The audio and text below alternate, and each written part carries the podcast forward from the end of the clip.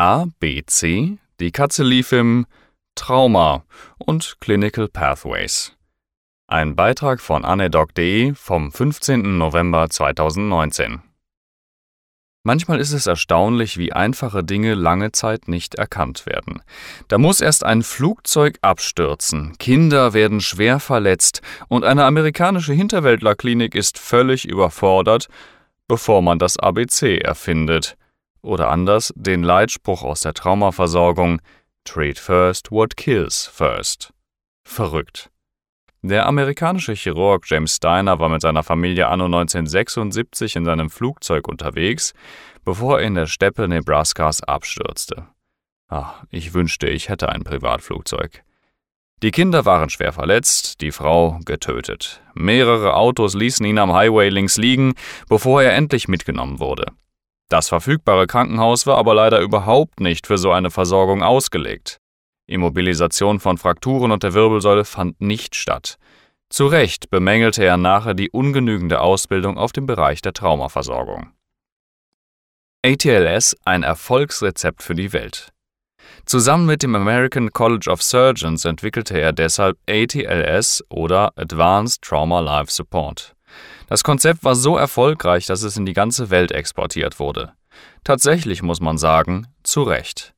Präklinisch wird man durch entsprechende Algorithmen gut unterstützt. Das Rettungspersonal ist darauf geschult und die Behandlungspfade werden sogar online für jedermann einsehbar publiziert. Siehe Seite der AGNNW Handbuch Notfallmedizin. Wer es genauer haben möchte, kann sich die speziellen PHTLS-Kurse oder Pre-Hospital Trauma Life Support-Kurse zu Gemüte führen oder die Bücher zu dem Thema kaufen. Letztlich ist auch aber das nur eine neue Iteration des bekannten CABC. Innerklinisch gibt es zwar ATLS, aber die Durchdringung ist meiner Erfahrung nach dennoch gering. Und damit ist das Problem, das Herr Steiner versuchte zu lösen, nach wie vor existent. Wie viele kleine Krankenhäuser sind zwar ein regionales Traumazentrum, aber verfügen nur über unzureichende Strukturen, um dem gerecht zu werden? Clinical Pathways könnten den Kliniker elektronisch unterstützen.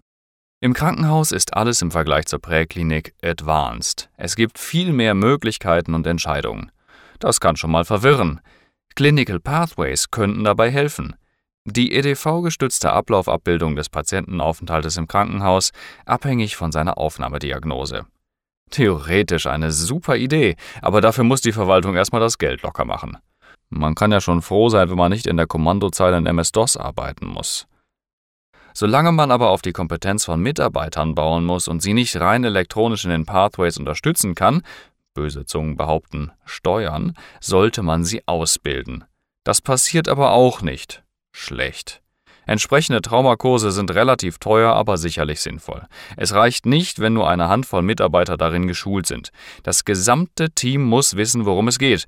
Und da beißt sich die Katze in den Schwanz. Wie kann ein Krankenhaus sich Traumazentrum nennen und die Mitarbeiter nur ungenügend ausbilden? Manchmal wundert man sich über so viel Blauäugigkeit oder kalte Berechnung in den Verwaltungsetagen.